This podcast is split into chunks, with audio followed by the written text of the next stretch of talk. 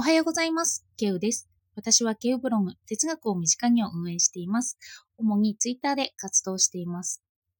今日は危ない法哲学、住吉正美さんの本を読みました。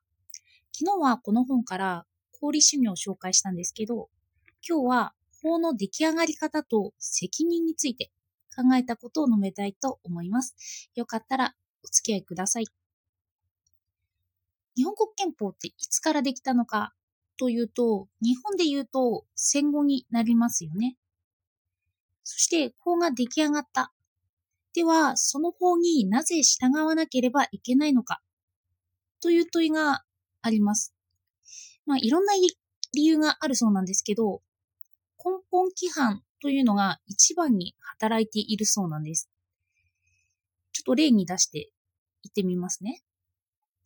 例えば、子供が親の命令を疑問視したとします。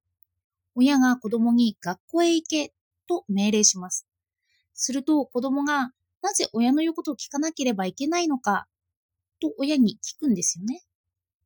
親は神様が親の言うことを聞かなければいけないと命じているからだよと言います。すると子供はどうして神様の命令に従わないといけないの？と疑問にします。そして最終的な親の答えとして、神を信じる者ならば、神の命令に従わなければならないからだよ、と言うんですよ。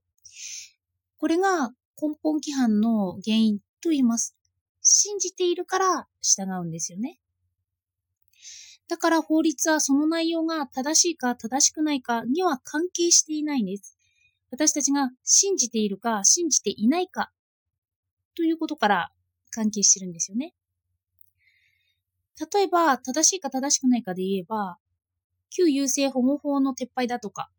現代に合わないと感じられる法は撤廃されるということなんですよ。そして人をな、人を殺してはなぜいけないのかと同じように、法にも答えがないということなんですよね。あの、ある問いに対して答えがないから、その答えを仮に作っておくということです。本では法の起源は暴力であるということも言われているそうです。意味付けが暴力と言われているのと似たところがありますよね。そうやって意味とかその価値をそこにつけておくからみんなそれに従ったりするように価値判断ができるようになるということですよね。私は最近、責任について考えることがあります。人の自由意志を否定するのならば、その責任はどこにあるのか。責任が発生するというのは自分で選択した時ですよね。でも、自由意志を否定した場合に、その責任はどこにあるのかというのが謎になってきます。例えば、人を殺してしまった。それに対して、責任から責められたとします。法によってダメだよとか。すると、その人は逆にそれを反省しなくなったということがあったらしいんですよ。でも逆に環境によってそれをやらされてしまったのだろうと言わされ、言うんですよね。その人に向かって、あ、じゃあしょうしょうがないよねと言って認めてあげると、するとその人はその罪を反省するようになると言います。自分はこんな環境にして自分はこうなってしまったから、でもなんでひどいことをしてしまったんだと言って逆に責任を感じるようになるというようなことも起こると言います。だから一方的に責めたということが、その目的を達成できるのかというのが謎になってくるということですよね。責任によって反省するのではなくて、やったこと自体を見つめることによって反省するという過程です。その中に、その行為自体を考えさせられるものがずっとその本人に留まっている状態ですよね。なんか責任だよって言って、いい、悪いって言って決めてしまうよりもずっとその本人の中に留まらせた方が、それは責任というよりも罪の意識というよりか、というものが関わってくるのかなと思いました。そして逆に、法ができたから責任問題が激化するということがあります。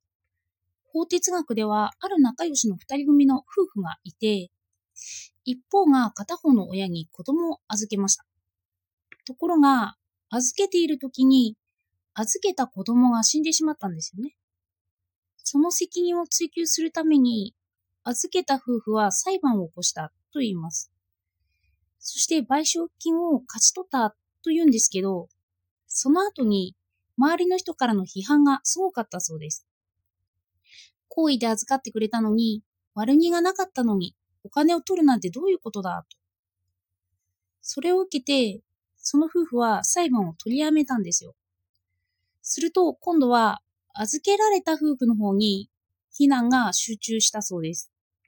預かってる間にきちんと子供を見られないなんてひどいと。特に悪気があったわけではないのに、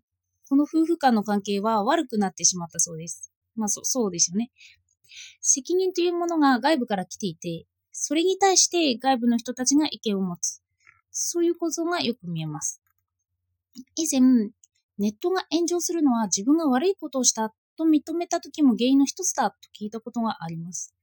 人は善悪の基準を明確に持っているわけではないけれど、それを一方が認めたならば、それはその人にとって悪になって、周りにとっても悪いことだという思い込みが生じて、その人を責めることができるということなんですよ。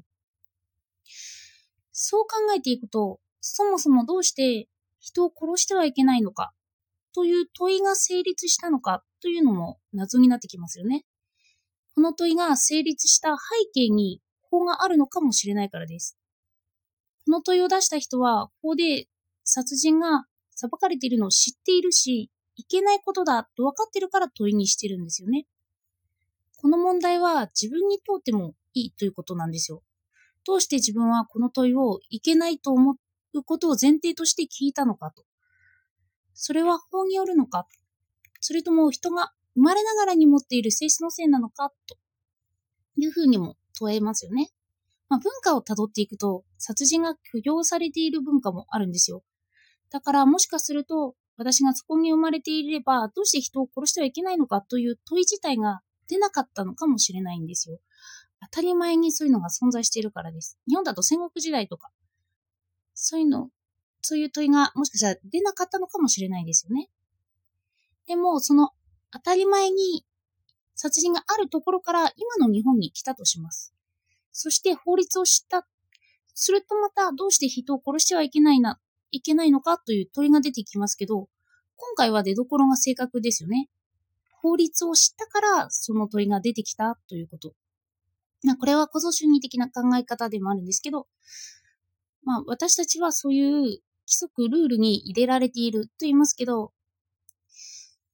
哲学は、まあ、どうしてその根本、どうしてもその根本に目が行きがちなんですよね。そして今回は、この本はその根本を考えてみようという、そういうのをやろうということで言われています。でも私は哲学をよくしているので、私はその法が前提となっているというその法に詳しくないなと思いました。そして人間の本質が自由だとすれば、でも何かに縛られている。その一つが法と捉えることができますよね。とすれば、私はもっと自由とか、その自分のしたいことをするのに、そういう縛られているものを勉強した方がいいのかもしれないなと思いました。もちろん法を学んで、その上でそれを哲学することは今の時代にあった住みよいルールを作ることにもなってくるんじゃないかななんて思っています。なので、ちょっともうしばらく危ない法哲学について読んでいって、それをラジオで取り扱おうかななんて思っています。では、今日もお聴きいただいてありがとうございました。